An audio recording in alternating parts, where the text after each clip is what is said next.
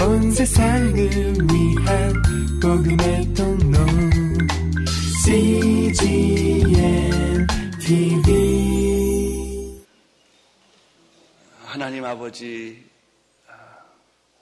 이 아침에 우리는 하나님의 음성 듣기를 원합니다. 놀라지 말라. 두려워 말라. 내가 너를 도와줄 것이다. 이 음성이 우리 모두가 듣고 싶은 음성이고 들리는 음성이 되게 하여 주옵소서.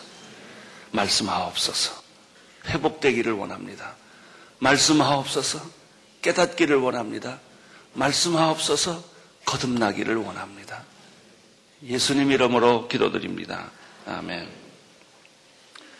사람의 본능 중에 하나는 끊임없이 누군가를 두려워하고 미래에 대해서 불안해 한다는 것입니다.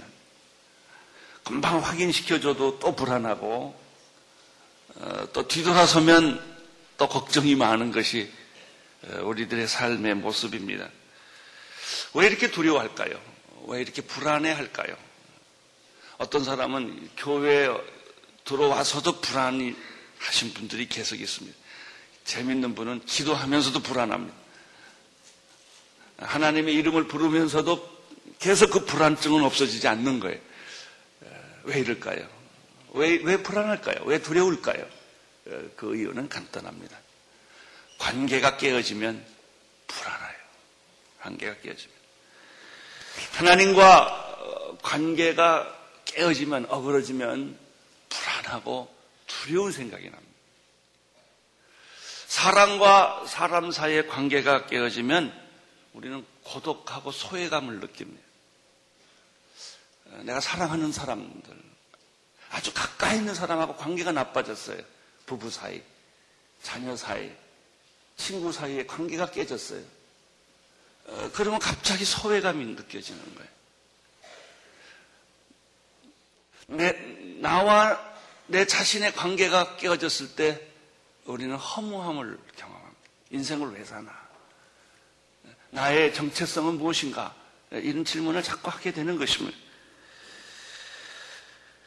하나님과 이스라엘 백성에게는 세 가지 관계가 있었다고 하나님이 우리에게 상기시켜 주셨어요. 그럼 하나님과 인간과 관계는 무엇인가?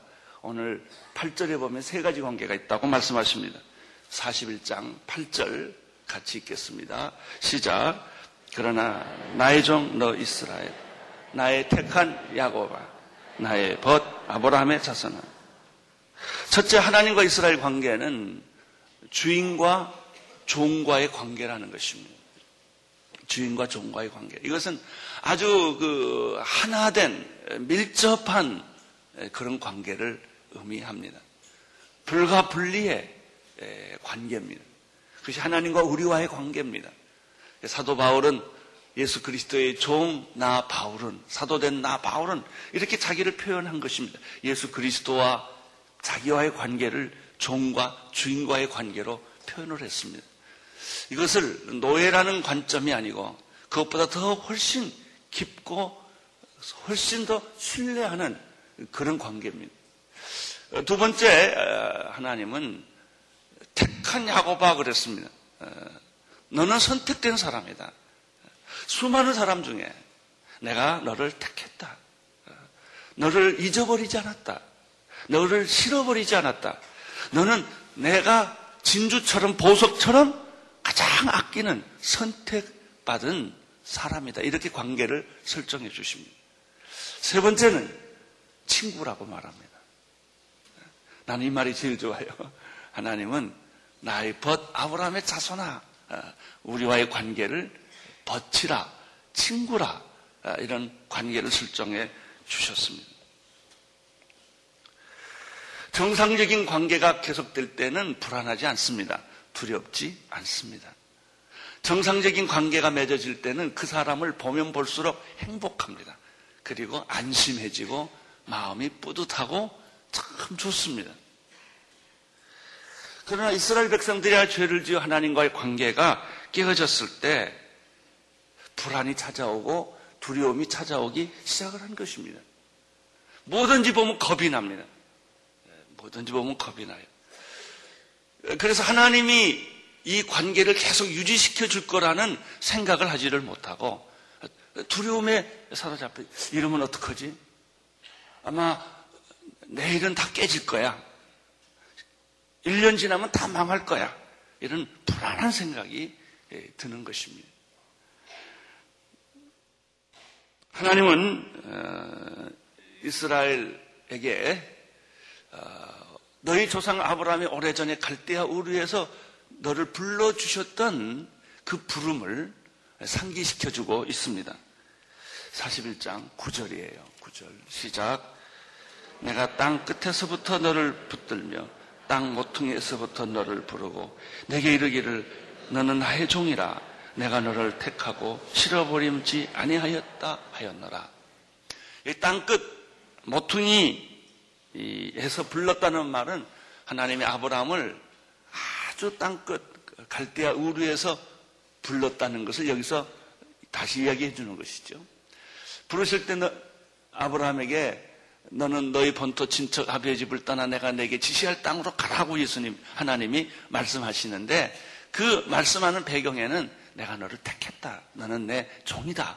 예. 나는 너를 정말 어, 친구처럼 사랑한다.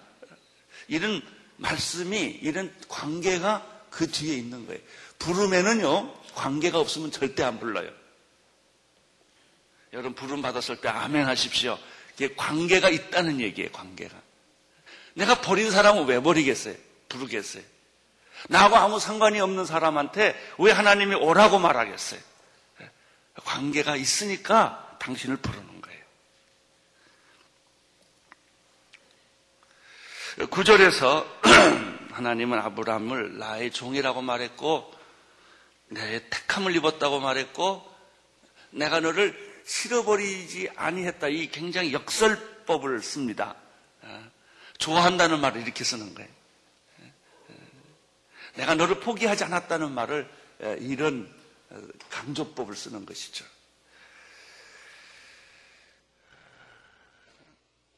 하나님은 이사야를 통해서 관계가 깨어진 그래서 불안해진 두려워하고 있는 이스라엘 백성들에게 찾아가서 회복의 메시지를 주고 계십니다.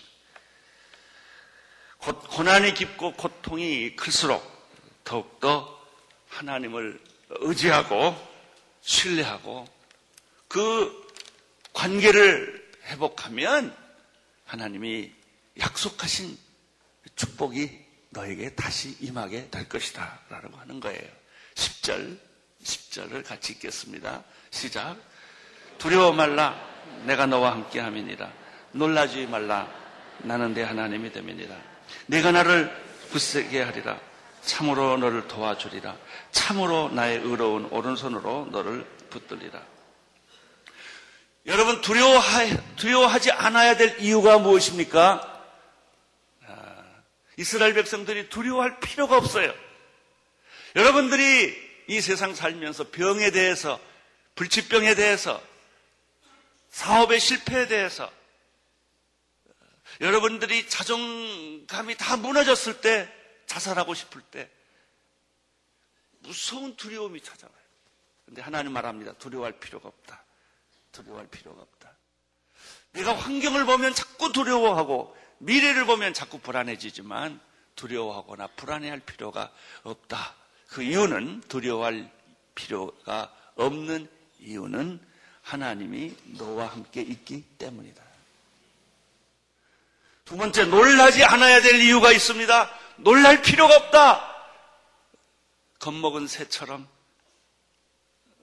그냥 눈이 동그랗게 커져가지고 가슴이 콩당콩당하고 어떻게 이걸 헤쳐나가고 어떻게 이 문제를 해결해 나갈까 이 겁에 잔뜩 질린 새처럼 이런 너에게 너는 겁먹을 필요가 없다.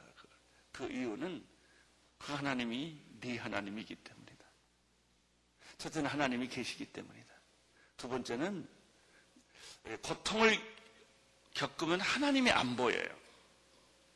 하나님이 안 보이고 하나님이 멀리 계세요. 그러나 걱정하지 마라. 하나님은 여기 계시고 그 하나님이 바로 내 하나님이다. 이렇게 말씀하십니다. 말씀은 전능하신 하나님이 계시기 때문에 고난과 고통이 없어진다는 뜻이 아니라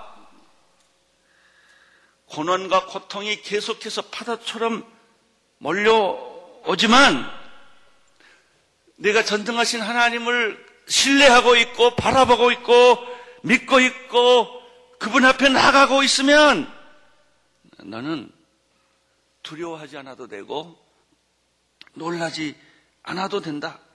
너는 어떤 고통도 이겨낼 수 있다. 어떤 두려움도 이겨낼 수 있다. 그런 얘기입니다.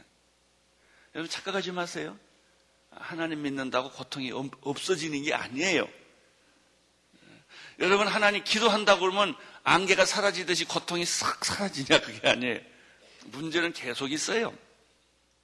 그러나 고난을 이길 힘을 주시고 거기서 뛰쳐나갈 고난과 싸워 이길 능력이 내 안에서 생기는 거예요.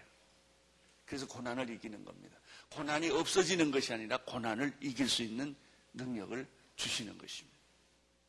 제일 문제는 겁먹는 게 문제입니다. 겁, 겁만 안 먹으면 죽는 것도 괜찮아요. 아, 죽으면 되지요, 뭐. 뭐. 뭐가 문제예요? 성도의 죽는 것은 하나 축복인데. 예? 우리가 죽음을 두려워하니까 문제. 죽음을 축복으로 받으면 아무 문제가 안 돼요.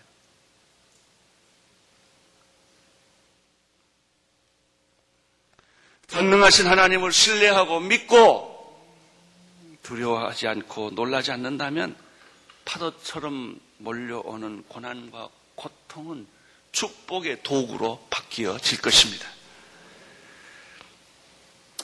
행복과 불행이란 뭐예요?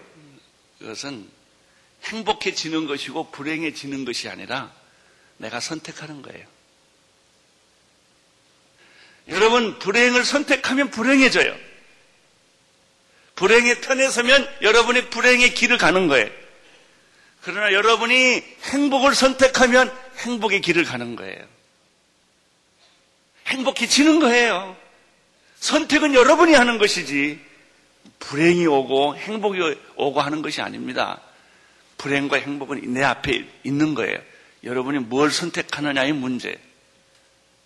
행복을 선택하세요. 네? 불행 쪽으로 자꾸 그 몸이 기울어 가지 마세요.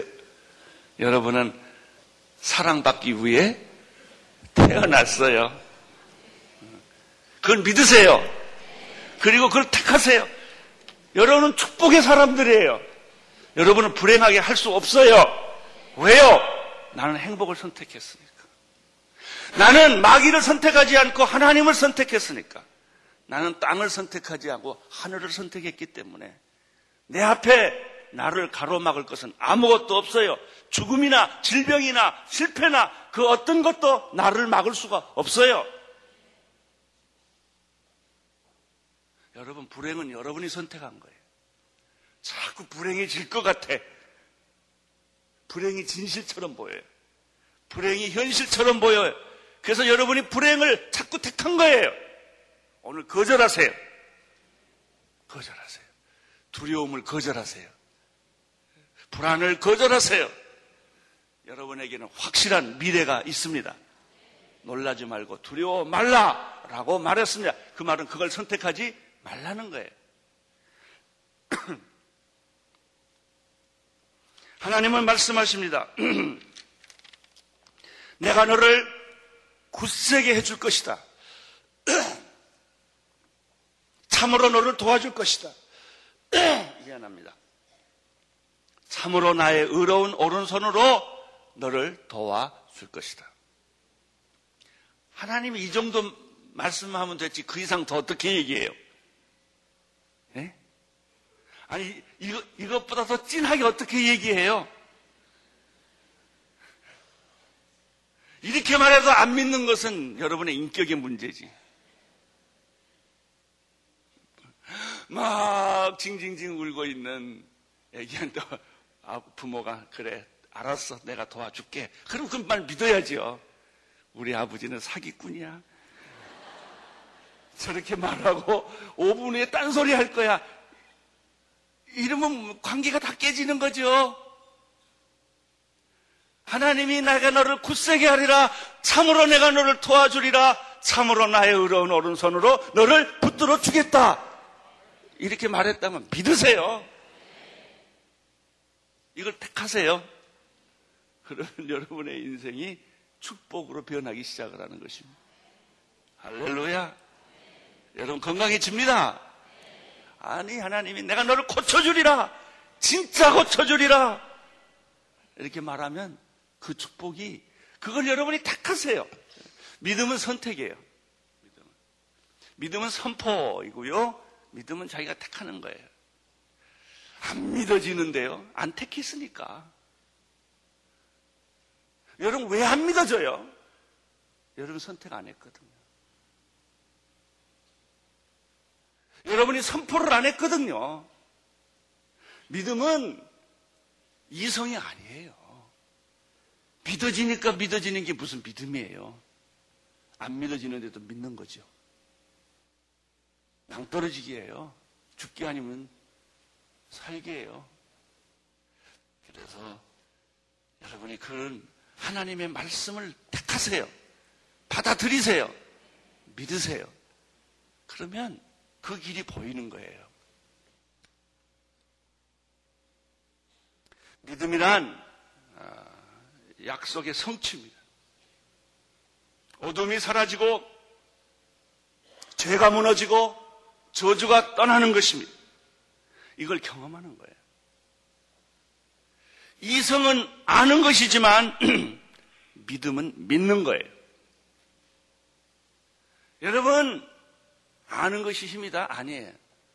내가 보니까 알면 고민이에요. 차라리 모를 때가 낫지.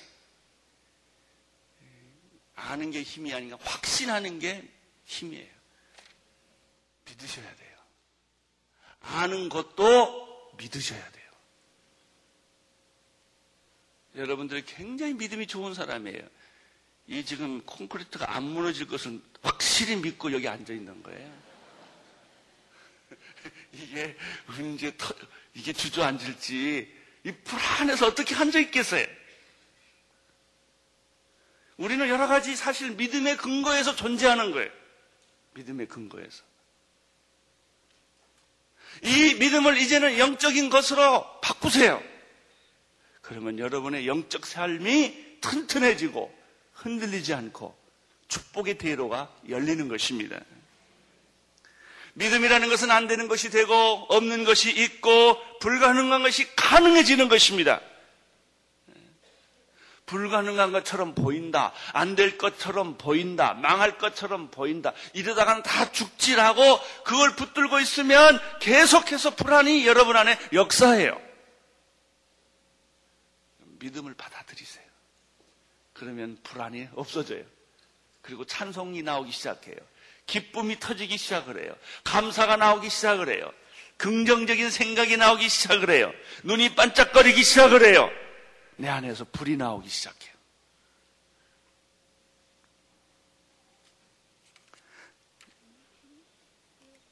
말씀 안에 있으면 이 믿음을 가지면 모든 여러분을 괴롭히던 요소들, 악, 악인들이 눈 깜짝할 사이에 다 사라진다고 성경은 말하고 있습니다. 41장, 이사야 41장 11절, 12절을 같이 읽겠습니다. 시작. 보라 내게 노하던 자들이 수치와 욕을 당할 것이 너와 다투던 자들이 아무것도 아닌 것 같이 될 것이며 멸망할 것이라 내가 찾아도 너와 싸우던 자들을 만나지 못할 것이요 너를 치는 자들은 아무것도 아닌 것 같이 허무한 것 같이 되리니. 우리를 괴롭히고 우리를 두려워하게 만들고 우리를 불안하게 만들었던 세력들은 성경에서 어떻게 표현하고 있느냐면 네 가지로 표현하고 있어요. 첫째, 11절에 보면은 내게 노하던 자들이라 이런 표현을 썼습니다. 두 번째, 너와 다투던 자들이라 이렇게 표현하고 있습니다. 12절에 두 가지로 또 더 표현하고 있어요. 세 번째는 너와 싸우던 자들이다. 네 번째, 너를 치려는 자들이었다. 이걸 정리해 보면 나에게 화를 내고 으르렁대고 싸우자고 덤벼들고 폭력을 행사했던 그 대상, 그 사람들이라는 말이에요. 그런 사람들이 그렇게 그 사람 때문에 신경이 곤두서고 불안하고 마음이 편치가 않고 아, 그냥 그걸 생각하면 죽어버리고 싶어요. 너무 힘드니까. 그런 사람들이 어떻게 된다고 그랬습니까? 11절, 12절에 보니까 수치와 첫째 욕을 당할 것이다. 아멘 하세요, 아멘. 아무것도 아닌 것처럼 멸망할 것이다. 만나고 싶어도 만날 수가 없게 될 것이다. 아무것도 아닌 것처럼 허무하게 될 것이다. 할렐루야. 그렇게 된대요. 이 말씀 믿으세요? 믿으세요. 그러면 여러분을 그렇게 괴롭히던 사람들이 수치와 욕을 당할 것이고 여러분이 수치와 욕당하는 것이 아니에요. 그 사람들이 당해야 돼요. 아무것도 아닌 것처럼 멸망할 것이고 그 사람들을 만나고 싶어도 못 만나요. 그리고 그 사람은 허무한 것처럼 되는 거예요. 자, 이걸 보면 이 이사야가 얼마나 예민한 관찰을 했는지 알 수가 있어요. 아마 이사야도 굉장히 당했나 봐요. 사람들한테 배신도 당하고 어려움을 당했기 때문에 이렇게 아주 예리하게 표현을 하고 관찰을 어, 했다고 생각이 됩니다. 이것이 왜 이런, 이런 그 사람들이, 그 악인들이 그렇게 사라집니까? 왜 멸망을 당합니까? 수치를 당합니까? 당신이 만날 수가 없는 그런 상황으로 가게 됩니까? 그것은 여러분이 잘나고 똑똑해서가 아니라 하나님이 여러분을 보호해 주셨기 때문이다. 최근에 우리 교회 국민학생 하나가 저를 위해서 저렇게 그림을 하나 그려줬어요. 그림을 보고 내가 너무 좋아했어. 이렇게 나를 그렸는데요. 내가 손을 이렇게 펴고 있고 이 안에 꼬마 네 명이 이렇게 세 명이 있어요. 이렇게 그런 그림을 그렸어요. 이렇게 손을 이렇게 펴고 있고 이제 그게 난지 누군지 아무튼 자기 아버지인지 모르지만 아무튼 어떤 남자가 이러고 있고 이 어린애가 셋이서 이렇게 이렇게 손잡고 있어요. 아버지가 너를 보호한다. 아, 아, 이제 그런 뜻인 것 같아요. 여러분, 하나님이 여러분을 날개를 펴서 보호하십니다. 그래서 악인이 여러분을 공격해도 공격할 수가 없는 거예요. 하나님이 우리를 붙들어 주시면, 하나님이 우리를 보호해 주시면, 우리 머리털 하나 상하지 못하게 합니다. 안 믿어져도 믿으세요. 믿으세요? 여러분, 원수는 눈을 씻고 봐도 없어요. 여러분을 괴롭히던 자들이 다 사라질 거예요. 13절 읽어주세요. 시작. 이는 나 여호와 너희 하나님이 내 오른손을 붙들고 내게 이르기를 두려워 말라. 내가 너를 도와 도리라 하실 것이다. 여러분 내가 하나님을 붙잡은 것이 아니라 내가 하나님을 붙잡은 것이 아니라 하나님이 나를 붙들어 주셨어요. 할렐루야. 내가 하나님을 붙잡았다면 놀 수가 있어요. 그러나 하나님이 붙잡고 계시면 그분은 절대로 내가 힘이 빠져도 안 놓으세요. 내가 너를 내 오른손을 붙들어 주리라. 내가 너를 굳세게 하리라. 여러분 전쟁은 여호와께 속한 거예요. 내가 싸우는 것이 아니라 우리 안에 계신 예수 그리스도께서 싸우시는 것입니다. 내가 힘 있는 것이 아니라 내 안에 계신 예수 그리스도가 힘이 있는 거예요. 그분은 전사예요. 어떤 적도 무너뜨리는 어떤 악한 세력도 무너뜨리는 분이십니다. 전쟁은 여호와께 속했어요. 전쟁은 하나님이 하세요. 그분은 우리를 보호하시고 우리를 굳세게 하시고 우리를 도와주시고 우리의 손을 붙잡고 계시는 분이십니다. 여러분, 내 내려가는 손을 올려주시고, 내 약해진 손을 강하게 만들어주시고, 나의 방황하는 손을 확정시켜 주시는 분이십니다. 하나님은 우리의 인생을 바꾸어 주셨습니다. 지렁이 같은 모습에서 타작마당의 기계, 새 기계 같은 모습으로 바꾸어 주셨습니다. 14절, 15절을 보십시오. 시작. 지렁이 같은 너 야고바, 너희 이스라엘아, 사람들아, 두려, 내가 너를 도울 것이다. 내 구속자는 이스라엘 거룩한 자니라. 15절, 보라 내가 너로 이가 날카로운 새 타작을 기계를 삼으리. 내가 산들을 쳐서 부스러기를 만들 것이며 작은 산들로 겨같이 하리라. 14절에는 이스라엘을 가리켜 너 지렁이 같은 야고바 이스라엘아 이랬어요. 그런데 15절에 보면은 이가 날카로운 새 타작 기계와 같다 이렇게 말했습니다. 14절과 그러니까 15절을 연결해 보면 너는 지렁이 같은 존재였는데 지렁이라는 뜻이 뭐냐면 다른 단어를 사용한다면 벌레 또는 구덕, 구더기라는 뜻이에요. 너는 구더기 같았고 벌레 같았고 지렁이 같은 존재. 이게 무슨 뜻일까요? 무가치한 존재. 무가치한 존재. 비천한 존재. 아무 가치가 없는 그런 지렁이 같은 벌레 같은 구더기 같은 그런 내 인생이었지만 그런데 이제 그 지렁이 같은 내 모습을 15절 날카로운 이빨을 가진 타작 마당의 새 기계 같은 존재로 너를 바꿔주겠다 하는 것입니다. 여러분 타작 마당의 새 기계는 어떤 거예요? 곡식을 알을 까기 위해서 거두기 저 하기 위해서 이 널판지 둥그런 널판지나 이렇게 판판한 널판지에다가 목 같은 것을 박거나 쇠붙이를 이렇게 박아가지고 이게 돌아가면 곡식이 다 까지는 거예요. 그 타자기 마당에 새 기계라고 그러는 거예요. 지렁이가 변하여 타작 마당에 새 기계처럼 바꿔주겠다. 굉장히 상징적인 그 어, 단어를 이미지를 사용했어요. 여러분 이 이미지가 여러분 마음에 들어와요? 지렁이 같은 존재가 새 타작 마당에 새 기계 같이 바꿔주겠다. 이 타작 마당에 기계가 타작 기계가 돌아가면 산들이 부셔져서 부스러기 돌멩이들이 되고 작은 산들은 부셔서 먼지가 된다는 거예요. 다 갈아버리기 때문에 원수를 다 갈아버릴 거예요. 열방을 갈아버릴 거예요. 너는 지렁이나 구더기 같이 아무런 맥을 못 쓰는 천박한 존재였지만 이제 네가 나를 의뢰하고 나를 신뢰하고 나를 바라보고 내가 믿음을 선포하면 타작마당의 새 기계처럼 너를 쓸 것이다. 와, 굉장합니다. 이 말씀 굉장합니다. 16절을 보십시오. 16절. 시작.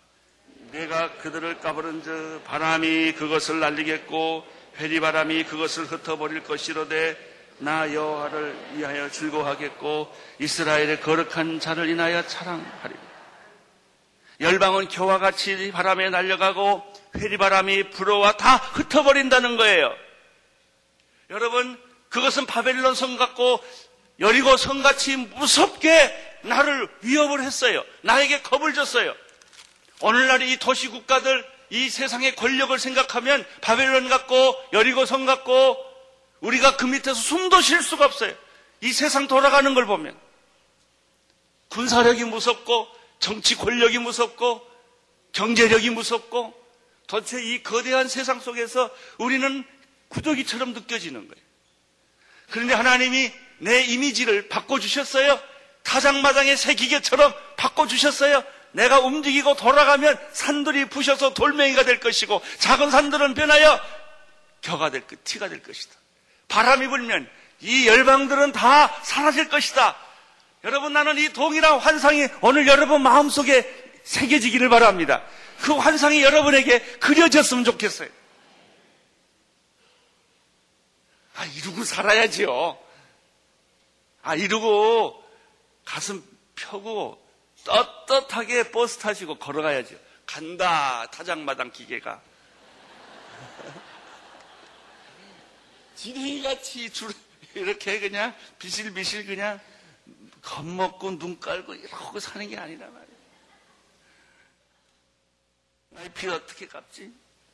나 이 병이라는 이 돌파구를 어떻게 뚫지? 이중, 삼중으로 겹쳐있는 이 인간관계를 어떻게 뚫고 가지? 죽어요, 죽어. 그러나, 아니야, 나는 타작마당에 새 기계야. 산두도, 산들도, 작은 산들도 나를 부딪히면 다 깨져. 이런 얘기입니다. 고난과 역광과 고통 중에 있으면서도 이러한 음성을 듣고 이런 환상을 가지십시오. 이런 환상을 갖는 순간에 이건 내가 주는 환상이 아니에요. 성경 이사야에 그렇다고 말입니다. 이게 하나님의 말씀이에요. 여러분 이성의 벽을 뚫고 이 말씀을 여러분의 환상으로 받아들이시고 이 음성을 여러분이 하나님의 음성으로 여러분이 받아들이실 때 하나님의 승리와 하나님의 능력과 하나님의 기쁨이 내 안에서부터 살아나는 것을 경험하게 될 거예요.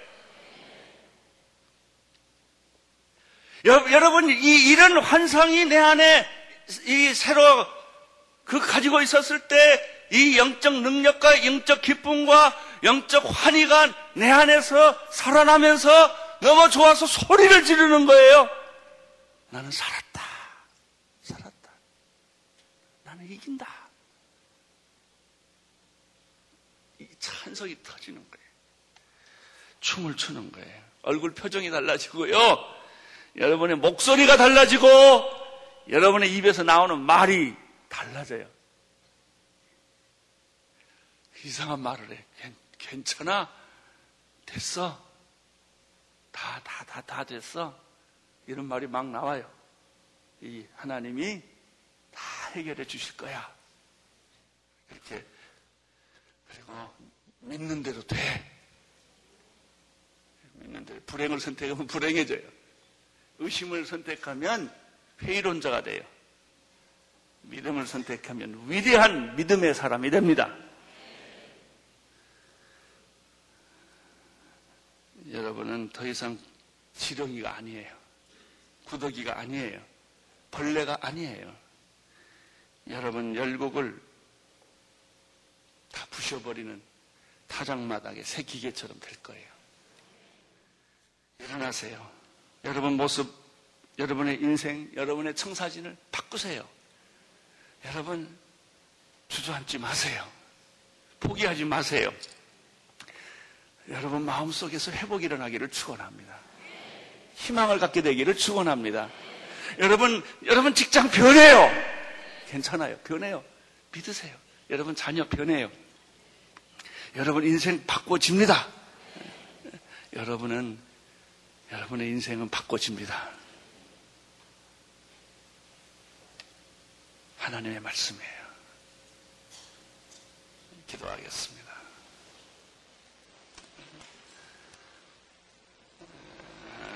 하나님 아버지, 오늘 이사야를 통해서 주셨던 이 격려와 위로와 희망의 메시지가 우리 마음에 살아남아서 잔전한 파도가 복, 파도가 되듯이 내 영혼을 뒤덮고 세상을 변화시키게 하여 주옵소서. 예수님 이름으로 기도드립니다.